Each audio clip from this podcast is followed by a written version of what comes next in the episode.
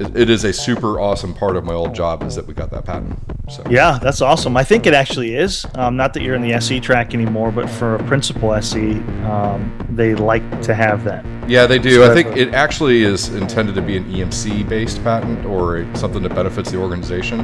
Um, so uh, I don't think it's going to have anything. Uh, although you know, whatever, it doesn't hurt to have it. So it's it's really cool. What the best part was that they actually went out and had those um, plaques made, Yeah. which which now is something more for uh, somebody that does. AKA you. Yeah, not me, but yeah. so awesome. All right. You, are you good to go? I'm good to go, man. We have internet. Let's do this thing. Let's kick it off. All right, three, two, one. Welcome, welcome, everybody, to the Hot Aisle. My name is Brent Piatti, and with me, as always, I've got uh, who are you over there, buddy? By now you should know this. Brian Carpenter. That's right. You know, I forget every week, but every time we come back, you you remind me. So I appreciate that.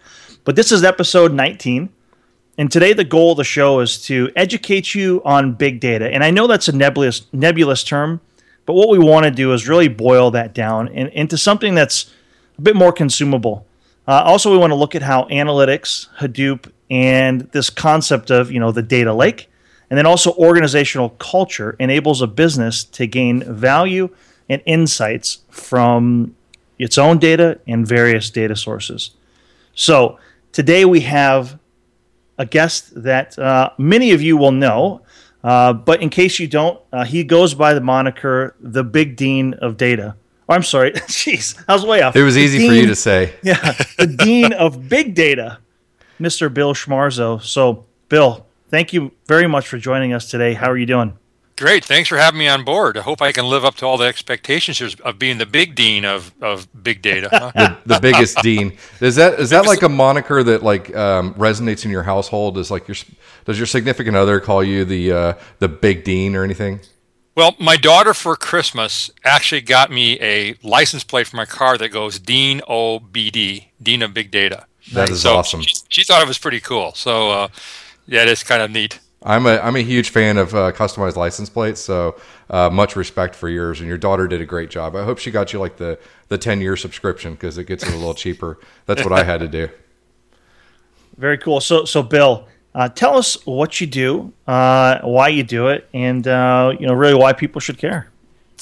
So I'm um, I'm the CTO within EMC Global Services and, and within our big data practice, which means I'm not a product guy, and um, I'm I'm on the business side or the consulting side of the business. And um, what what I do is I, I really do two things: is I help our customers figure out where and how to start their big data journeys, and then um, me and my team we help them along that path.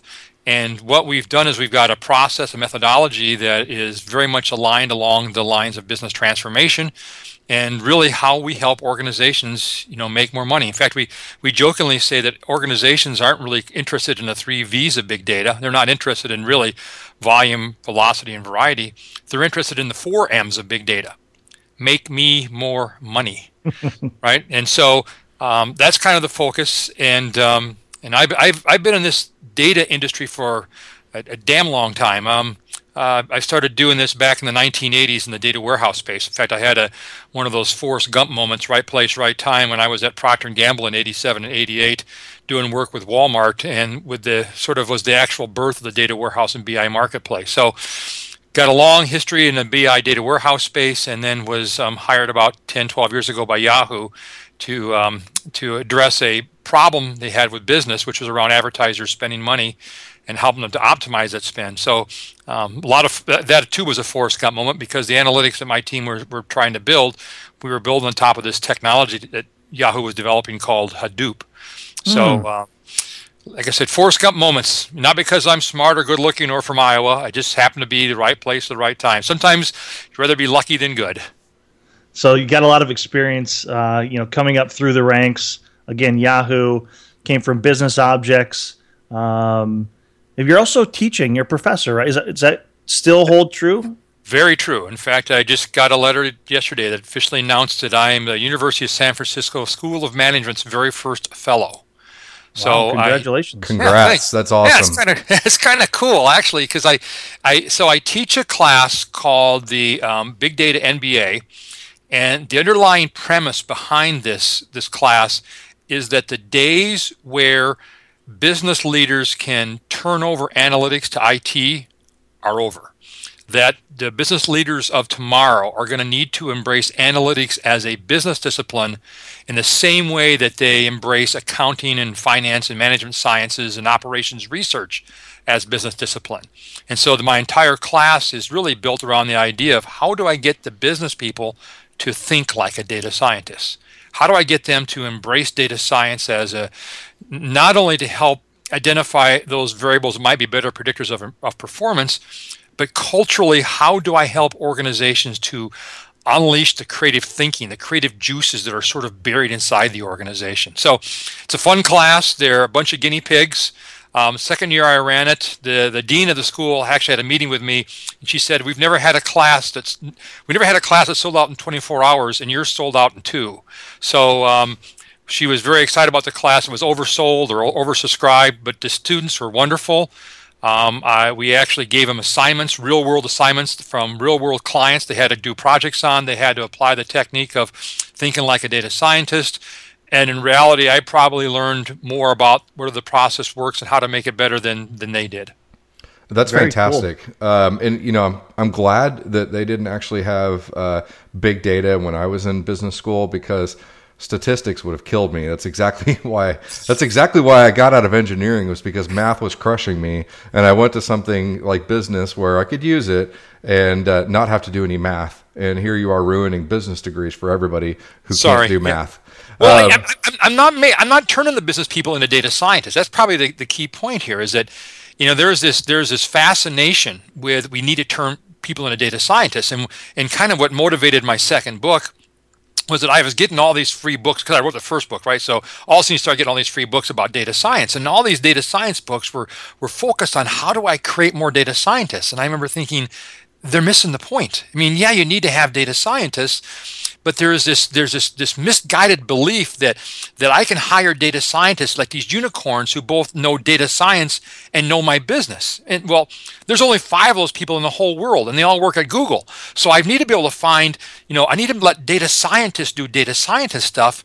But how do I couple them with the business to get the best of both worlds? And so, the, my, my second book is really targeted towards really unleashing that creative thinking on the business side so that when you create that collaboration between the business and the data science you end up you end up with all kinds of incredible and valuable insights. And and you end up in places where truly the one plus one equals three hits. So the you, are using you've got your first book which um, i think both brent and i have read. And i think it's not only a textbook at the uh, university of san francisco but i think it's also a textbook inside of uh, a lot of our worlds. Um, I understand. Are you using that as the official courseware for your class? Yeah. So yeah, that we my first book is is being used by a number. I found out a number of MBA programs across the U.S. I get messages from Santa Clara and Seton Hall. I got a message from a university in Iran who's using my book. That's like, awesome. Iran?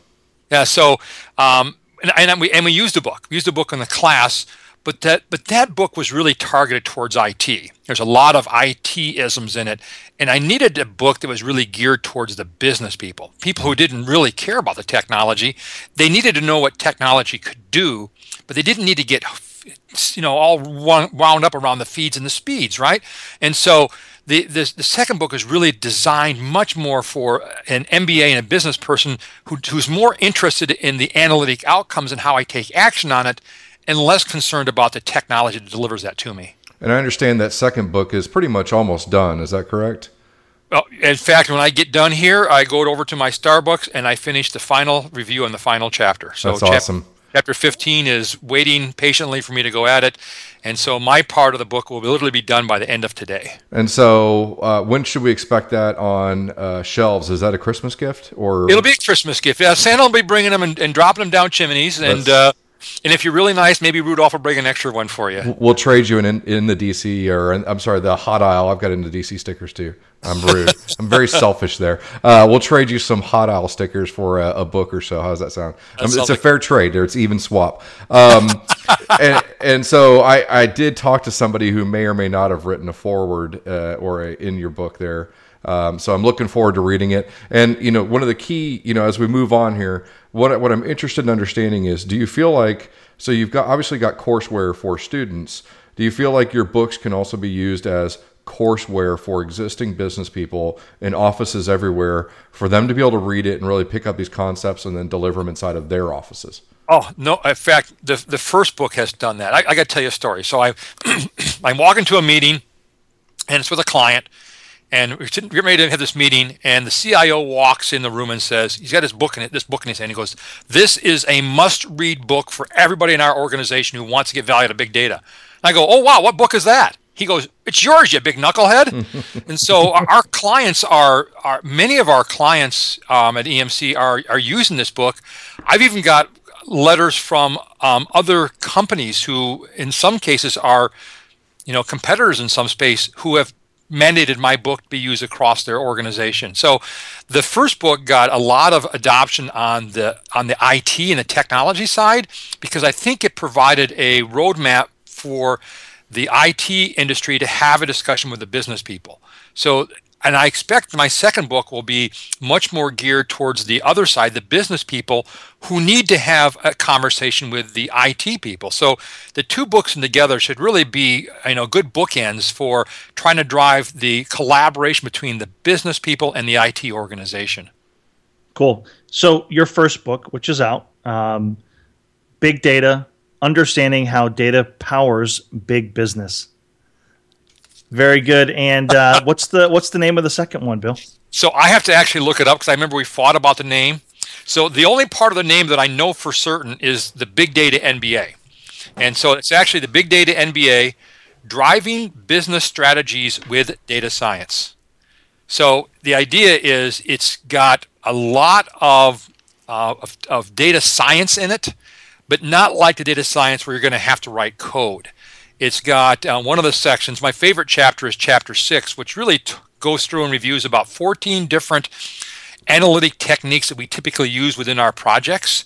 And I explain uh, from a business perspective when and how to use each of these different analytic techniques, and even have created a fictitious company called Fairy Tale Land Theme Parks, and shown how Fairy Tale Land Theme Parks could use each of these different kinds of analytics to drive their improve guest experience initiative. Oh, very cool. We've uh, we've actually got a customer who is in the uh, well, they make malls, and they just hired a guy over from Disney, and so we're very excited. Um, you've actually been a part of those discussions uh, to to get him on board with. Uh, you know, utilizing analytics in the mall space that he learned from Disneyland. Yep. So should be cool. You know, so um, raise. I, am going to going to butt in on you here and really because you, you yeah. raise a really interesting point. Is that we're finding that the best use cases for most organizations come from companies not in their industry, and it isn't that other industries are better.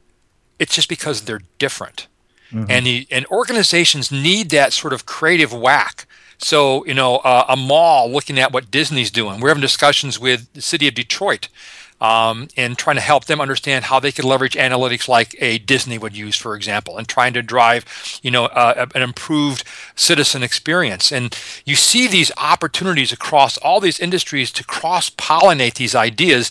Again, not because necessarily they're better, but they provide that different perspective that helps people to sort of go, oh, God, yeah, I see how that could help me. So it's yeah. it's really fun when you see those kind of cross pollination situations occur.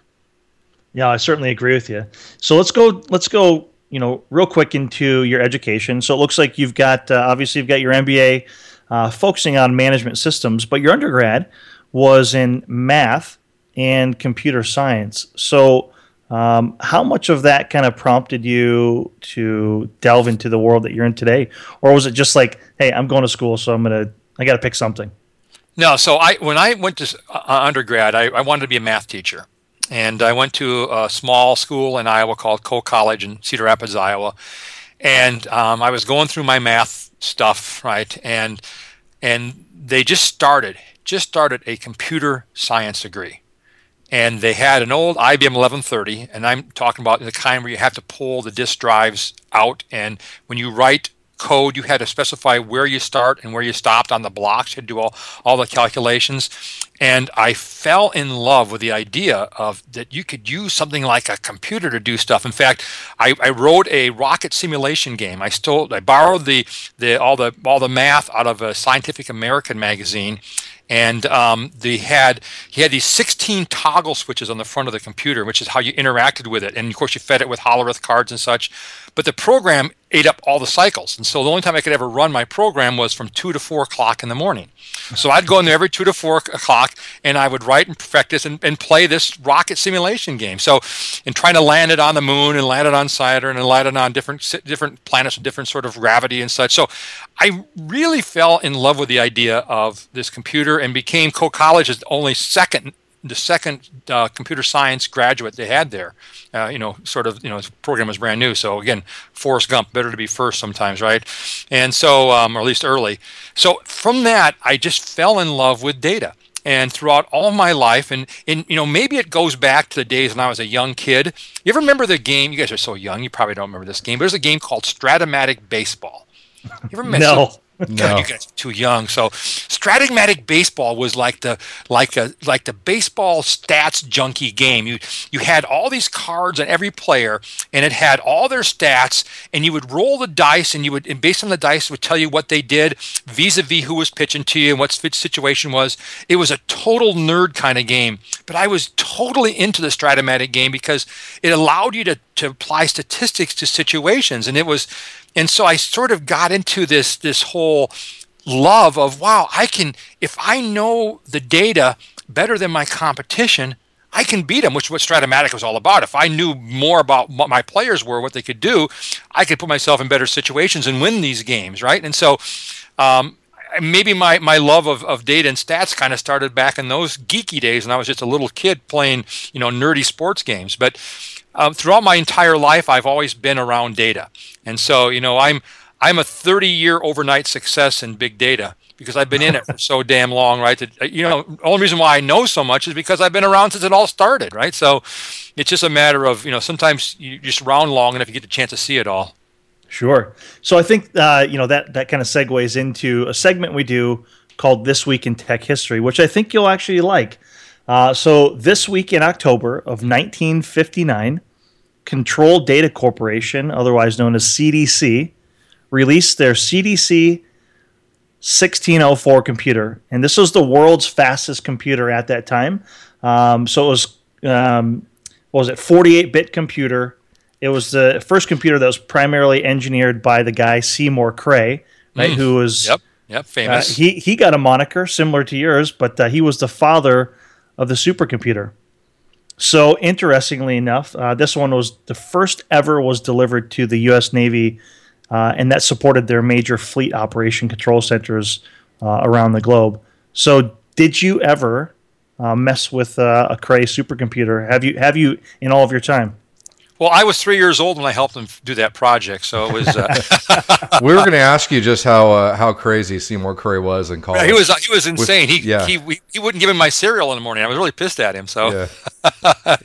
no, I um I've I've never had a chance to um to work on a well no I never have worked on a supercomputer. I've worked a lot of a lot of technology companies, and it, it, you know, what's interesting about the age of the supercomputer is that you know, we went through we have gone through a major transition. This is about as technical as I can ever get, where you know scale up was soon replaced by scale out, right? And uh, and and I love the analogy when the folks at Yahoo explained to me why the scale out was so superior. And they used to say, well, imagine you're going across the country pulling a wagon train, and you want to go, you know, you want to be more reliable, get there faster. Well, you can only grow oxen so big. At some point in time, it's probably better to have eight oxen than one, you know, large oxen and um, I was like, yeah, duh. And so, um, yeah, I, I, I've, I haven't never been in a supercomputer space, but in the future, I guess fewer and fewer people are going to need to be. And that's uh, so. He also there's an interesting part about that. He was called the you know Brent mentioned he was called the father of the supercomputer, um, and you're now the uh, well. We're just going to go ahead and say it. You're the fellow of big data right? it can't be the dean anymore. Um, so you're the dean and fellow of big data. Where'd you get the name? So, um, at one of the very first stratas um, that was conducted, that was held about four or five years ago in Santa Clara. Um, the two guys that, that ran that, um, Edd Dumbill and I can't think the other guy's name, um, they had got the, the thing all set up and they were like, this is all full of nerdy stuff. We need something that at least talks about the business. And so they sent me a note saying, hey, can you can you do something on the business side? Can you can you make it not just all about technology and, and engineers? Can you can you do something on the business side? So I, I created a class called a, a session, in one hour session called the Big Data MBA And I went through and showed, I even went back old school. I went back to the 1980s and pulled lots of Michael Porter stuff, value chain analysis and five force analysis. And I showed how you could use those analysis to help you identify where and how big data could help drive business value. So I did the class, and then I was being interviewed right after the class by the by the Cube folks, John Furrier and David uh, Vellante, and uh, they were interviewing me. And they said, "So what did you do? What did you do? What you taught? What was your session about?" And I explained it was kind of about the big data MBA, trying to help them understand how you know you could use big data to to rewire an organization's value chain. And and and, and Furrier looks at me and goes, "You're like the dean of big data." and it stuck. So it's, it's Furrier. Stuck. It's, uh, it's Furrier's fault. Yes, love that guy. Um, so he's he's fantastic, uh, and so that'll lead me to the other part of this. Um, you know, we we had we had kind of discussed what you where you work inside of EMC, right? It's uh, you're the CTO of uh, global services and stuff like that. That's great. Um, that sounds like my title. I've got a global name in my title too what just tell me what it means what are you like what drives your team what are you driving towards what are you doing there's something that you know fires you up about going to work because you clearly have a lot of passion about it so you know make it a bit more common. Okay so here's here's what my my job is. I spend to the much to the delight of airlines and much to the dismay of my family i spend most of my time on the road talking to customers working with customers. And the, the, the, the, the my job is really to in many cases to help them make the the transition both the mental and the cultural transition that big data while it's interesting from a technology perspective it's game changing from a business model perspective. And so my job is to work with customers, get involved early, try to help them understand where and how they should start their big data journeys. Uh, let me give you some examples. We're doing a project for a hospital in Denver. Their key business initiative, and you're going to hear this term time and time again, again from me, which is key business initiative. So their key business initiative is to reduce staph infections, right? We're working with a hosp- uh, with a school system down in southern Texas. Their key business initiative is how do I improve student performance while reducing teacher re- uh, attrition, right? Uh, we're doing a, a, casino in southern California. They're trying to figure out how do they optimize how they comp hotel rooms. How do I calculate a better, more effective customer lifetime value calculation so I can so I can make better decisions about who gets hotel rooms customer after customer I talk to, we get into discussion that says, okay, the technology is interesting, but let's figure out really on the business side how we're going to leverage all this data and analytics to really power the business. And so the first thing I get involved with is helping them to pick out where and how to start. And then my team gets involved and walks them through a process of not only of putting in place that solution, building that solution out in kind of a very, very well, you know, step process, but also help them to think through the cultural changes. How do I embrace this ability that that that frees up the, the creative thinking in the organization. So many organizations are stymied by what we call the HIPPO, the highest paid person's opinion. And so marketing campaigns have always been run this way because this person says it. We've always done product management this way because this person says it. We've always done logistics this way because this person says it. And what we're trying to help these organizations to do is to say that, you know, creative ideas aren't the the the the, the just a domain of the senior executives. That sometimes people in the lower parts of the organization, in fact, more times, the people who are actually doing the jobs on a day to day basis have better ideas of what can be done than the people who are sitting in the ivory towers. And so we get involved in that cultural change, And though it's really it's not an EMC typical kind of thing to see, but by the very nature of what we're doing as far as helping drive business transformation, to make it work, we are helping organizations change the way they view and integrate data into their day-to-day business operations. And so I, I want to hit on it really fast just because it's interesting. You talked about the this is the way we've always done it. Um, I uh, a really good friend of mine, former guest on here, Tyler Britton, showed me a video one time during a presentation where uh, trying to break glass around, um, you know, silos, and you know, we'll get into culture in a little bit, but just kind of breaking glass. And he showed me a video from the contender about fly, five wet monkeys. Do you just bring that movie around and show it to every? I assume you, you're laughing, so I assume you've already seen it. No, I haven't. Five, five wet monkeys. Five wet monkeys, and I, I'm I, I'm going to go as fast as possible with this because it's literally like a, a like a three minute clip. Essentially, uh, they go in and you know they hose, they put a banana out or whatever, and they generally hose down all the monkeys when they try to reach for the banana. Okay, they pull one of the monkeys out and they put a brand new one in that's never been hosed down and the monkey looks at the banana and he starts to go over there and they hose everybody down again. Okay? And so now they pull another monkey out put another one in this one's dry and he goes to get a banana and rather than hosing him down all the other monkeys beat the crud out of that monkey for going for the banana. Because they know what's going to happen if you go get the banana. So then it keeps going and going, and eventually they've replaced all the monkeys, and no monkey there has ever been hosed down. But if anybody reaches for the banana, they all get beat up. And when it, one of the monkeys, the new monkeys, comes in and he says, "Why are we looking for this? Why do we keep beating each other up because of this banana?" And they just go, "Because we've always done it this way." So yes. that that cultural legacy and that intrinsic value that continues to carry through uh, is is stopping people from doing things that are completely common sense uh, because we've always done it that way. So, anyways, it's from the contender. It was Jeff Bridges, who's the greatest storyteller in the world from movie perspective, and I think everybody needs to go find it. The story is literally called like Five Wet, Monkeys. It fits perfectly, so I'm shocked that you haven't ever seen it.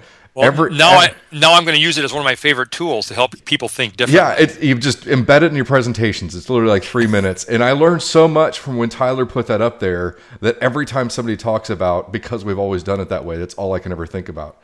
So, anyways, I sorry, I'm sorry to digress, but I think no, everybody. Hey, if just, I can learn something, it makes it worthwhile. I mean, I, that's why I'm here. I'm not here just to talk. I'm here to learn. Yeah, well, you know, I I'm not the guest. Unfortunately, you are. So we are uh, we are going to get to culture and silos, um, but uh, you know, we did have a couple of questions just around uh, big data in general. So go ahead, Brent. Yeah. So okay, we've been using the term big data, and it's not new, but it's certainly a buzzword. Uh, and and I think when people hear big data, they they immediately think gobs and gobs and petabytes and terabytes of data, but that's that's not always the case. So so Bill, I'd love to hear your definition of you know quote unquote big data. So um,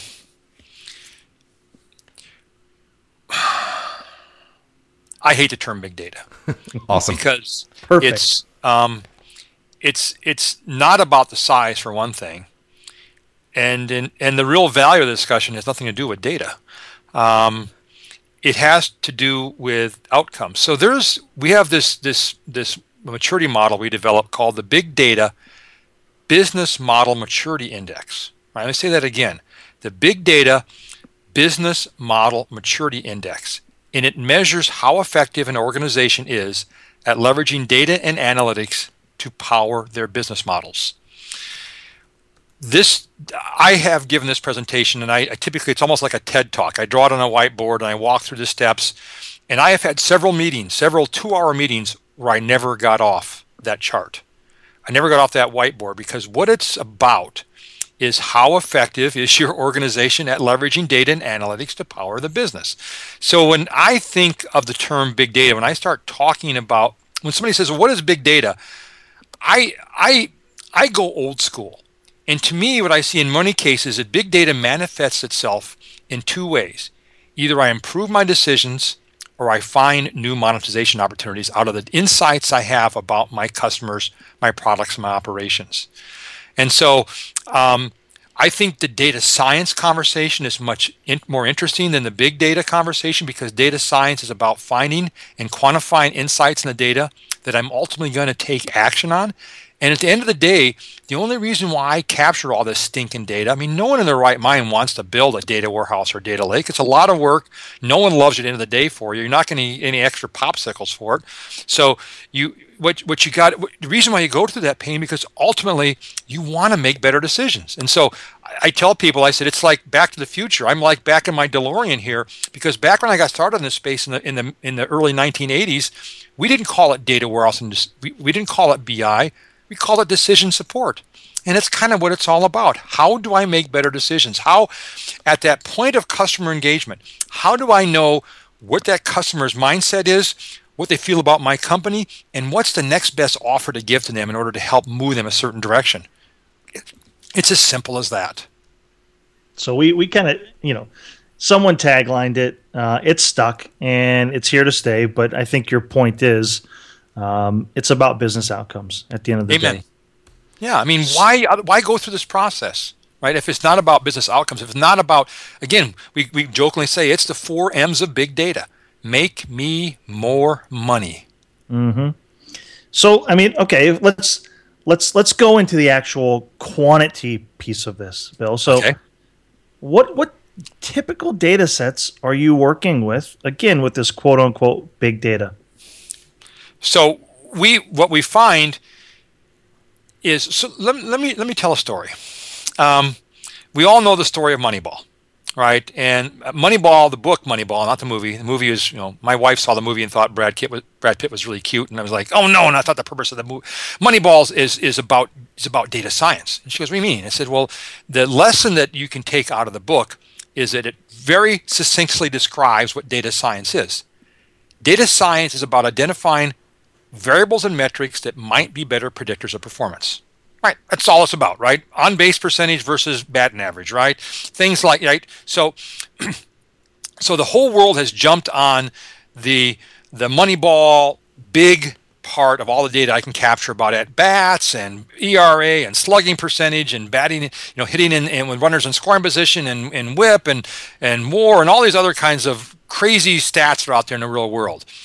So the A's, of course, perfected this, and they were masters of the universe for a while, and then everybody else, including the Cubs, sort of figured this thing out, right? And all of a sudden, the Boston Red Sox, who were on top of the world because they had embraced this model this past year, found themselves, you know, swimming around the toilet because everybody had copied.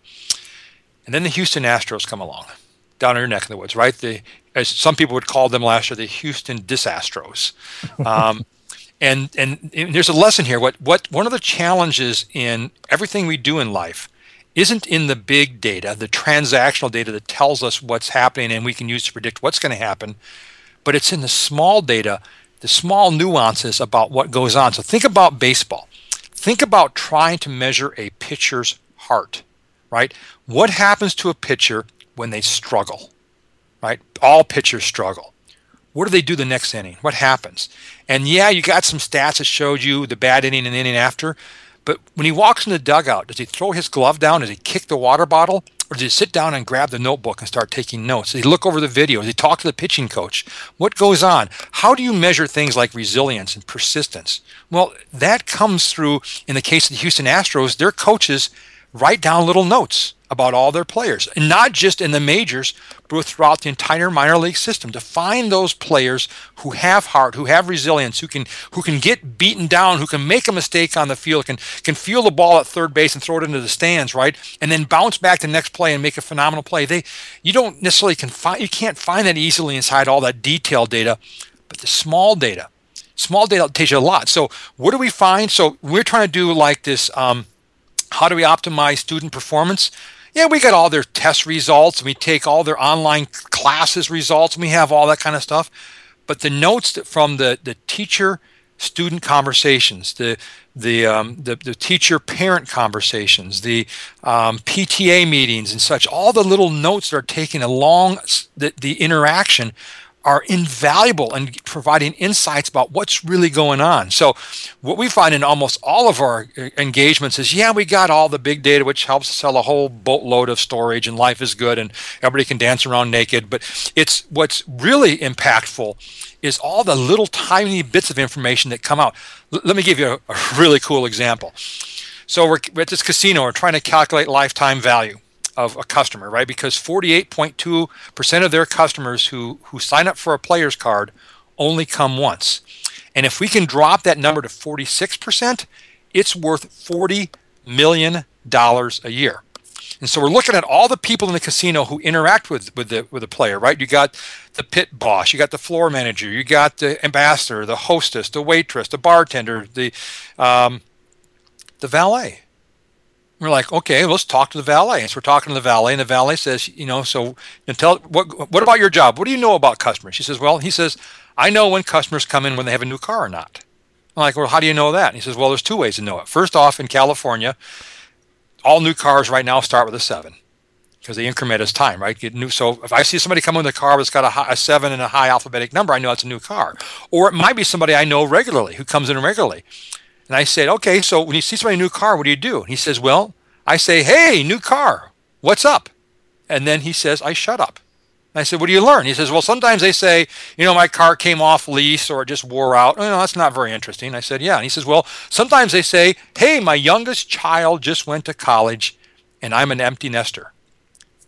Ching! Or I just retired. Ching! Right, more time, more money. Or the one I love is they just got divorced more time, less money, right? So what's interesting is this this valet, we now have them capture that note. We have them capture the name of the player, the player card number, you know, date, time, his name, and then a little tidbit, and mail it into the data lake. Dump it in a data lake, and our data science team is constructing a day in, the, in a day in the life of that person where we're capturing information like that. And by the way, guess what? Knowing somebody has retired, right, dramatically impacts the value to the organization. Who know that? Who knows that? The lowly valet. The guy or gal making minimum wage who sits outside no one thinks squat about, but has an incredibly valuable insight on how valuable that player might all of a sudden be to the casino. The little data. The little data is very actionable. so treat your valet good is what you're saying. Amen. Lots of big tips. but stop talking to him you're uh, you're giving away your hand at the second you walk in the door. So it's yeah. not, it doesn't matter what kind of sunglasses you're wearing at the table because you screwed up the second you got out of your car. Well, maybe though, maybe all of a sudden when they're looking at comping hotel rooms, you know, and comping some meals, you know, all of a sudden you're more important. Yeah, my Camry just came off lease, so now I'm going to get a new hotel room this weekend. So that's awesome. I'm going to miss the Lamborghini. So um, let's go. Let's go back to this culture thing. And again, you know, culture. Uh, you, know, you can see where just something as simple as treating the valets right in the organization is is going to change for that. But when we're talking about actually getting insights and how to get insights, um, I assume that all big data and all analytics is just all driven out of IT, right? That's the way IT makes the pro- project and they look for um, they're they're there, they're there for decision support and they own all the data scientists and everything's driven by IT, right? Partially true, but partially not. So, what we find is that most big data projects are still being driven by IT, in particular, a CIO, because they own the data. Right? They, they still own the data, and the data is what's important. And in, in our successful engagements, we see the CIO who has uh, a friendly on the business side who they can collaborate with and bring into the process. Um, so we do see that the CIO is still the leader um, and probably rightfully so because they're going to end up owning the data lake. They're going to end up owning all the all the technology and architecture, and the business people don't want to own that crap. That's you know who cares about that stuff. The data scientists are different though, and even EMC has, is learning this and is, and is sharing this. Is that within EMC, you know, we've got probably within our organization, we probably have 40 to 45 data scientists scattered throughout finance, marketing, sales, um, Uh, customer support, product development. We have all kinds of data scientists, and they actually sit within the business unit. So while they may dot a line to a chief data officer or a chief analytics officer, they hardline into the business because you want the data scientist to work with the business people. When the business person has an idea, a hypothesis they want to test, the data scientist is there to work with them to say to test it out. So while the the the IT organization still owns the data, they still own the infrastructure. The businesses are directing the data scientists.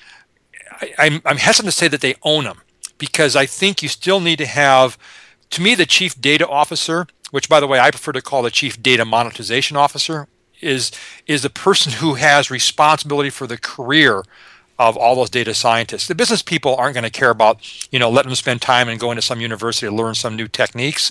So you still have to have a hard line, dotted line relationship. But the business directs what the data scientist does. The chief data monetization officer directs their career paths. Do you still think that the uh, the CIO is the, as you called it earlier, the hippo, um, or do you think that's shifting? No, the, the CIO has never been the hippo. And he, from a decision perspective on on getting projects done and using analytics to make the company more money. It's the CEOs can can be a hippo, but where we see hippos are on the business side.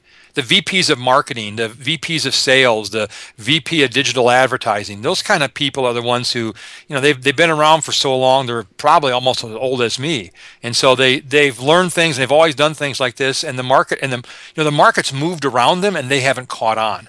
So they're hanging on for their dear life for the old things they've done in the past, in the past, and they're the ones who are resisting change. As the young bucks, and not necessarily even young bucks, the people who are more open and creative are saying, "Wait, we should we should do something different."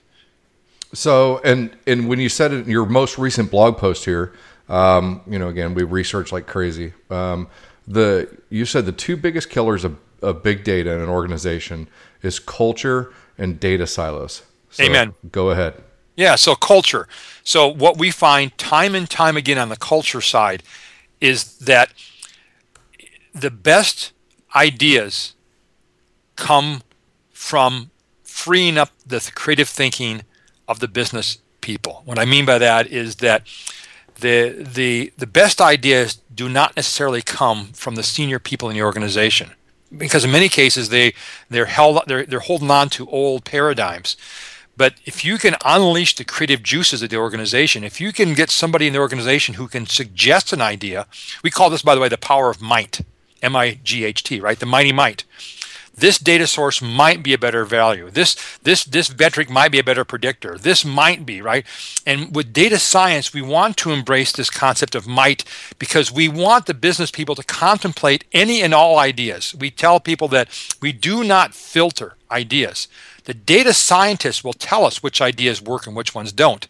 So the business team is all of a sudden freed up to imagine, to to envision different sort of data sources they could bring in, to envision other sorts of metrics they might want to use. The data science team will tell you whether that metric's useful or not. So the, the, the creativity, as I said in my blog, is a team sport. And when you get people in a room and you and you take away the hippos thinking and you and you un unshackle the business people, creativity is contagious. I mean, it's like the plague. And if one person has an idea, three people, five people tend to, and it just builds on each other. so that's the first issue is is that creativity. Right? You want want me to go to the second one, or want to talk yeah, about that? Data you silos. go, go. Data silos. So I see time and time again in large organizations data silos. now that is a artifact of a failed data warehouse strategy. And and most organizations, by the way, have failed data warehouse strategies because it became so expensive to build that mega data warehouse in the sky. And I had one executive who was vice president of a large bank told me that it cost him $125,000 per year per terabyte just to maintain the stinking data on Teradata. He says, he says, don't even talk to me about a petabyte of data. He said it's, it's debilitating. So what organizations have had to do because the cost of a data warehouse is so expensive, we keep aggregated data, we keep 13 months of data. And in many cases, we end up building in silos so we get some kind of good response time, right? The data warehouse has caused this. And what's happened is it become, it's become now a political issue. Marketing has their data warehouse. Finance has their data warehouse. Uh, logistics has their data warehouse, right? And as you get into the world of big data, there is no technology reason, there's no cost reason to have data silos. And so when I run into an organization today where they've got data silos with all this new technology out there, most cases it's a political issue that people aren't willing to share data. And it gets back to that hippo old way of thinking, right? Data is my power my, my, my, my base of power. I'm not going to share it with anybody. And they don't realize that in this new world. If i give that base power away to other people i get more back in return. If i can integrate my sales data with my marketing data with my customer service data with my logistics data my manufacturing data i get a much richer view of my customers my products my operations my employees all these strategic nouns of my business. So the, the, when we run into data silos, I know right away, more times than not, it's a political issue, and they are going to struggle to get value out of big data because not only are they unwilling to share data, but they have the attitude and the mindset that they probably know all the all the answers already, and I'm not going to listen to the people who are in the ranks of the organization. So you brought up an interesting point, uh, talking about Just data one? warehouses. one that I want that I definitely want to touch on. Um, so my my suspicion is, you know, George Radford from uh, Mhm. the CTO from Pivotal. Yep. So I've been I've been um, on the receiving end uh, with some customers, and and he is just phenomenal, right? Yep. And his whole thing is, he absolutely hates. Uh, he hates data warehouses. He hates, um, um, you know, SQL and Oracle. He's basically like rows and columns. Great. How cool is that? So, you know, does does SQL and Oracle in terms of a data warehouse? Does it have a place anymore? Is or is it a is it a relic that can be replaced with something you know newer or different? So let's let's double click on that point. So how why do people build data warehouses today? They build them to generate reports and dashboards, right? That monitor the business, that tell you what happened. You absolutely need to have those reports and dashboards. You have to know how much product I sold last month, how many customers I had, how many employees I hired, right? All the information that talks about what happened is is coming out of the BI tools that sit on a data warehouse. So the need for that kind of capability is not going away. And in fact, I would tell you the need for a data warehouse, which is a very subject specific, production oriented, SLA constrained kind of environment, doesn't go away either. We're going to see data warehouses in the future. Now, the interesting part of the conversation is upon what technology is that data warehouse built? Am I going to use an Oracle or a Teradata or an Netezza, or am I can I move to something like uh, HDFS Hadoop, take advantage of SQL on Hadoop like a HAWQ, and products out there like AtScale, and build my reports on something different. When we get involved with customers, we tend to avoid the data warehouse discussions because it's a religious battle. But everybody can see the writing on the wall. Everybody knows that the days of the data warehouse being built on a relational technology, especially these that are very expensive, their days are numbered. And that the we actually have a couple of clients who we've actually who were greenfield clients who wanted to build a data warehouse, and there's no way we could take them down a, a, a relational route. It was like we're going to build you something, and as soon as we get done, it's going to be obsolete. Who we've taken down the Hadoop route, we've used something like HAWQ, and the BI tools run just fine on it. So um, I think the concept and the functionality of the data warehouse will continue because of the need to have retrospective reporting on what happened, but the foundation is going to change. Okay, fair enough. So uh, you know the the data warehouse um, is descriptive, right? So it's measuring what happened. So talk to us about the differences between descriptive analytics, prescriptive analytics, and then predictive analytics. So so you're exactly right. So the BI environment is about descriptive analytics about what happened. What we'd like to do in our in part of our thinking like a data scientist workshop process is to help the business users move away from just thinking about the what happened monitoring questions to thinking about the predictive questions. And we take them through an exercise which is really bone simple, which is we capture the kinds of descriptive questions they ask today. How many products did I sell last month? And we flip it. How many products will I sell next month? How many how many customers did I service last month? How many customers will I service next month? How, what percentage of my beds were filled last month? What percentage do you think will be filled next month? Right? So we start the process with them by moving from the descriptive, which they already have a pretty good handle on, and we have them just flip it just to get their minds going.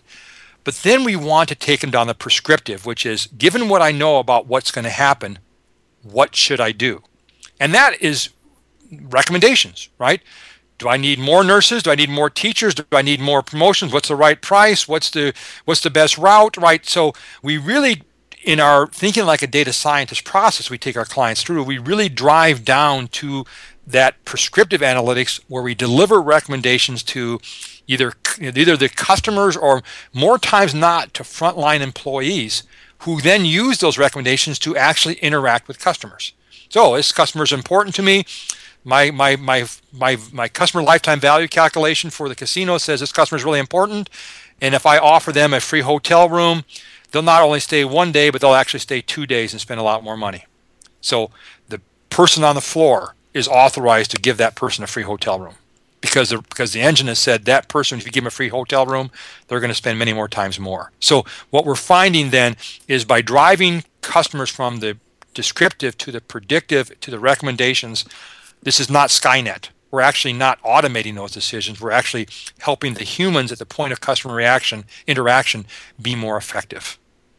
So would you say, uh, if you give me an example here, and I do you feel like you felt like most people actually fit into uh, the descriptive world pretty well. Who would you say is just outright king of the descriptive world from either a customer perspective? I mean, just give me an idea of like somebody when you say, "Man, the way they do their business, it's all about descriptive information." I mean, disc- mean people who are descriptive or yes. people who are predi- okay. Descriptive. Well, so everybody's got descriptive down because if, if you've ever built a data warehouse, you've had to spend three or four months capturing every question that anybody might ever want to ask in order to build that stinking schema. Right? Remember, the first step in my data warehouse process is to build a schema. Right? Because my BI tools don't know to run what to run without a schema. So what we what we taught people in data warehouse world is you went through and you spent three or four months doing requirements, capturing all those questions, and then using whether star schema or snowflake schema, whatever your preferred technique was, to build the model. So most organizations have a bounty of descriptive questions, majority of which, by the way, aren't very useful, but they've been capturing them because they might they sometime might want to ask that question. So what's interesting about this process we go through is every customer we ever talk to, every business customer knows what questions they're trying to ask and answer. They already know it. All we're trying to do, all we do in our process is to unleash the creativity. We flip it over and say, okay, you got the descriptive ones down really well. Let's predict the ones. Which ones are most important? By the way, if you have 100 descriptive questions and you ask them to flip them, 10 of them will be important. The other 90 won't be. Because when they flip them, they say, well, I don't really care about that, but I really need to know this. And then when you get to that, okay, why is that important? What action would you take? Well, then I want to try to do this. I'm trying to drive a decision. That's where you go from the predictive then to the prescriptive part of the, of the equation. And so before I get to predictive, is there, I'm going to try it again, is there somebody that you say is – just wholly successful on having a prescriptive business. Uh, in other words, they're you know oh, yes. the basis of their success is yeah. Being you, you, you, go you go no further than places like we that we all know well, like Netflix okay. and Amazon and Pandora, right? They they know you so much about you. They make recommendations on here's what products you might want. Here's what movie you might. Here's what music you might want to listen to. So to me, they are the model of the prescriptive world of of companies that have learned so much about their customers and their products and the operations and their behaviors, their propensities, their interests, their passions, their affiliations, their associations that they're leveraging all those insights to know so much about you that they say, "Hey, you're interested in. I know you like Ohio players. Here's Funkadelics for you." Right? And they can make those kind of recommendations. And and it's surprising, by the way, it's one of those like those those magical moments, right? That how often they're right. It's like, God, that's that's a good song. That's a good that's a good movie.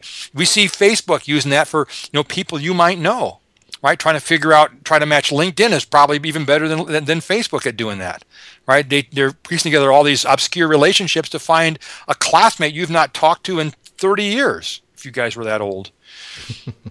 So what about then? Let's go to the next. Let's um, you know when you're talking about flipping it on the head, who let's let's not use one of the common ones that everybody says. Think about something a little bit out there.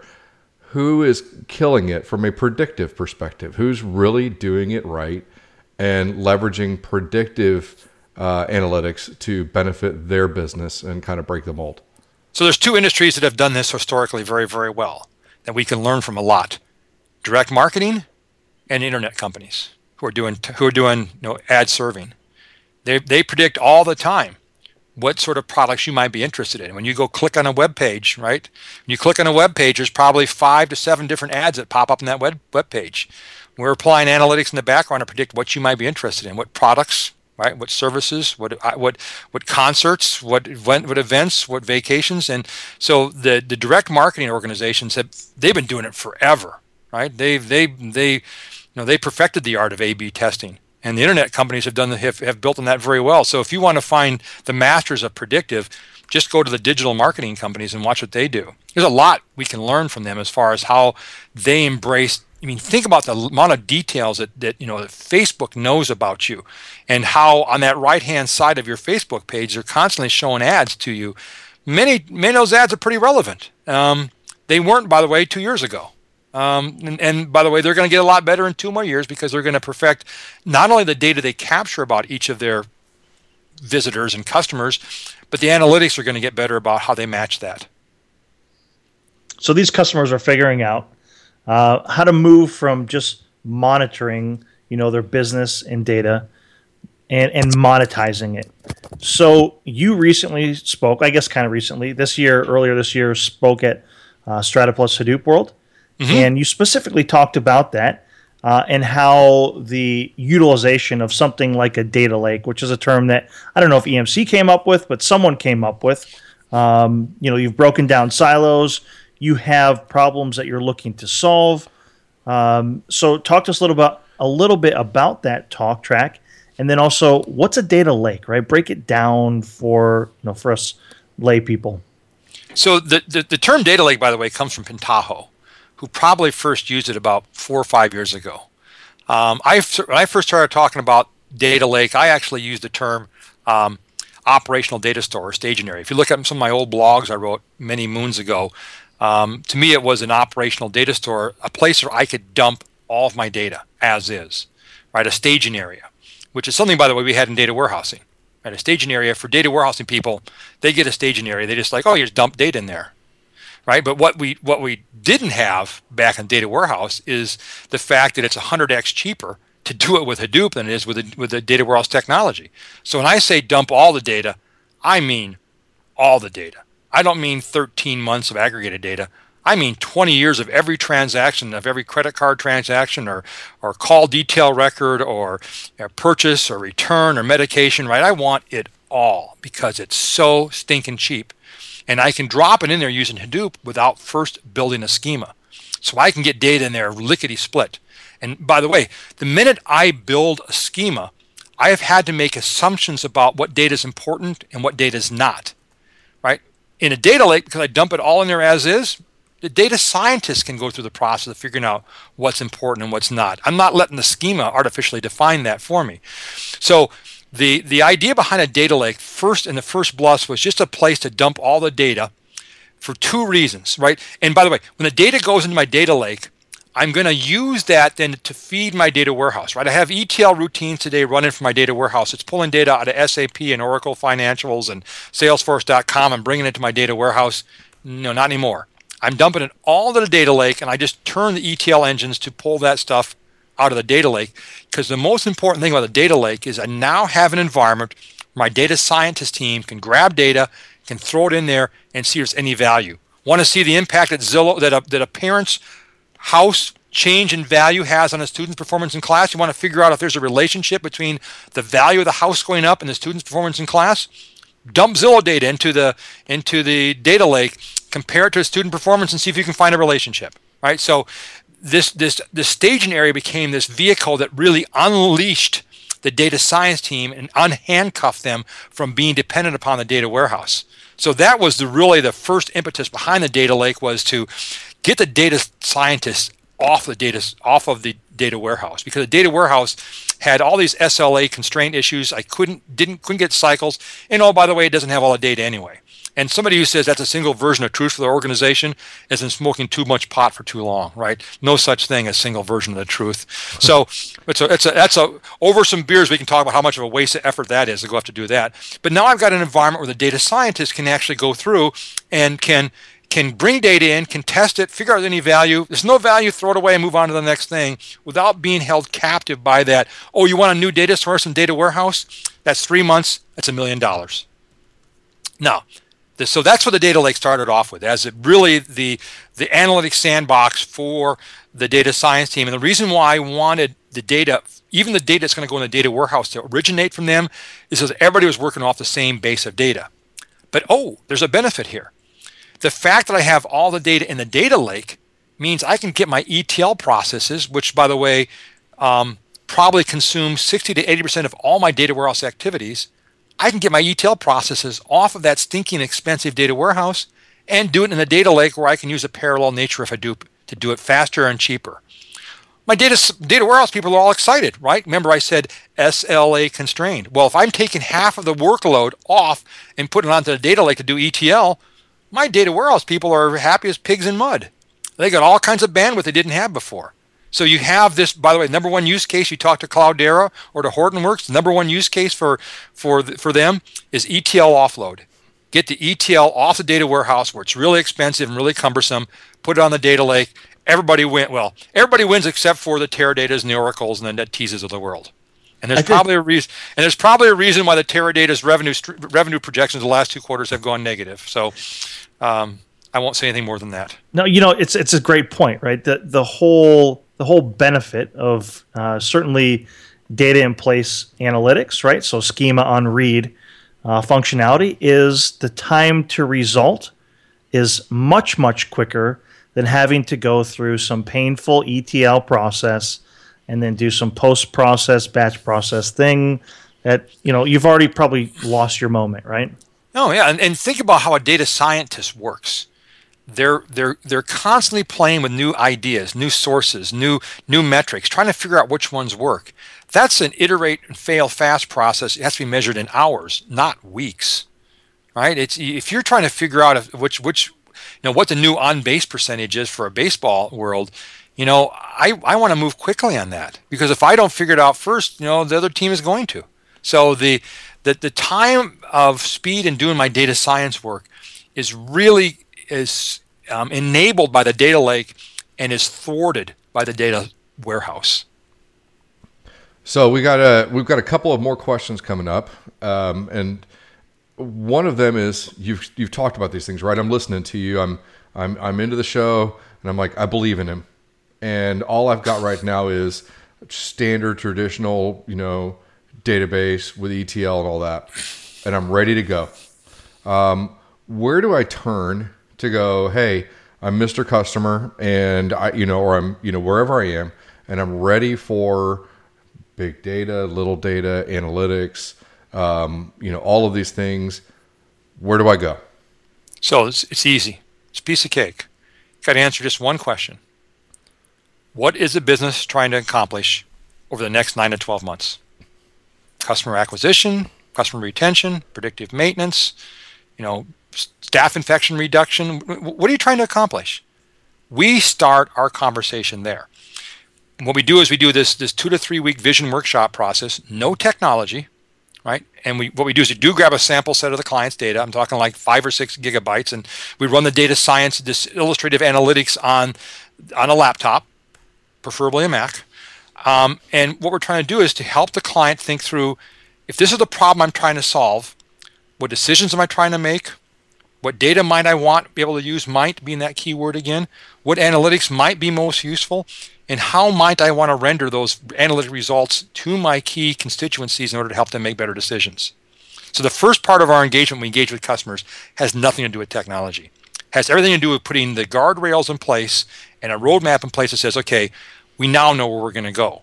I mean, begin with an end in mind. It sounds silly and stupid, but it's important.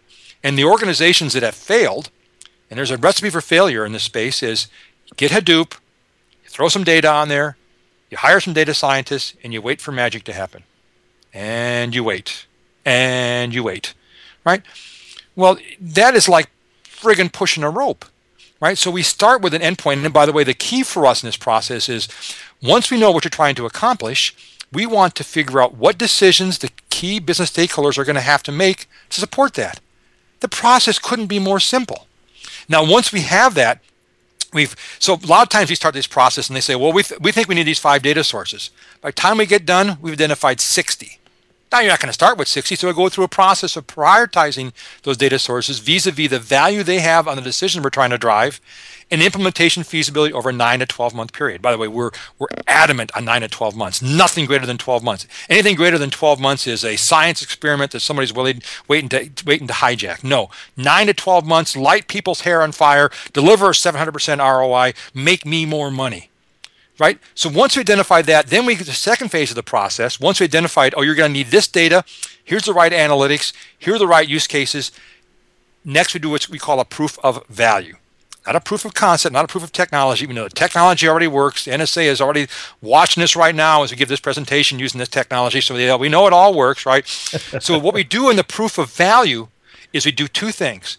Can we achieve the analytic lift? Can we improve our ability to retain customers? And what's the ROI? And by the way, the ROIs on these things are astronomical. The one for the casino, after cutting the ROI in half twice, was still over 700%. Right? Wow. Paybacks in four months. And they laughed. They said, "We know it's we know it's less. We know it's much less than four months. We pay it back in our first three decisions." Right? So, so we do the proof of value we bring in a whole bunch of client data. Now we're bringing in, you know, now we bring in technology. Now we bring in data scientists. We bring in five or six terabytes of data. We bring in, you know, an Isilon architecture. We bring in Pivotal. We bring in SAS. We bring in a bunch of stuff. And we build the models out and we show them the ROI. We show them the analytic models and they say, love it. Let's operationalize it. Well, guess what? By virtue of the proof of value, we built your data lake. We built all the data transformation routines. We built the analytics. We've built, all we do now is operationalize it right? Which in many cases is an app dev, right? How are you going to render the recommendations? You're going to build a mobile app for it, a tablet. You're going to send it via email. So there's a lot of app dev there, but you you guide the customer through this three-step process, making it very simple for them, not overcomplicating it, and bringing the right technology to bear when you need it. That's great. Couldn't so big data vision workshop, just a simple. You said two two to three week process, right? It and just sit down and simple with decision makers and determine what the business outcome is that you're looking to solve. Now, the key point about the vision workshop is if you don't have both the business and the IT people in the room, you can't do it. If you think about there's a point in the conversation where you're looking at all these use cases and you're doing a determination of the value of that use case, which the business has to own, right? Is use case A or B more important and why? And then you got to do an implementation feasibility assessment from easy to hard. Which ones are easier to do? Because we want to pick use cases that have high value, are easy to do. And the IT organization owns that implementation feasibility aspect. So when we see organizations struggle is when like IT says, "Oh, we'll do it. We don't need the business. We know the business better than they do." Really? You I mean you really believe you know the business better than they do? Then why aren't you over there making three times the salary by being the vice president of marketing instead of some lowly DBA over here? I don't I don't believe that for one friggin' second. You know the business better than them. What a stupid statement, right? But if you get organizations that where the business business and IT people actually like each other and work, that's when the magic happens. That's when that creative juices start to flow. So again, the vision workshop process is designed to be a non-technology exercise where we prioritize where we go, but probably the most important thing, you get business and IT people to lock arms and say, hey, together we can create magic. So this is an easy way without knowing anything really uh, about the data and analytics space, right? You just need to know about your business and what you're trying to achieve. Right. But for those that want to know about more about big data and analytics, what are some good places to go to get educated? Right. I mean, you know, you can go to YouTube, you can go to Google. Um, you can go to uh, you know Hortonworks or Cloudera or whatever. But what do you recommend to just kind of get started down the path of learning a bit more about the space uh, so, and potentially what you can do? So EMC has a data scientist certification class. Um, and they've got a book they developed, a, a, textbook that's being used by a lot of universities. It's a great way to start the process. So um, we understand that, uh, I mean, our business model isn't to put data scientists in a client's location forever, right? We want clients to be self sufficient.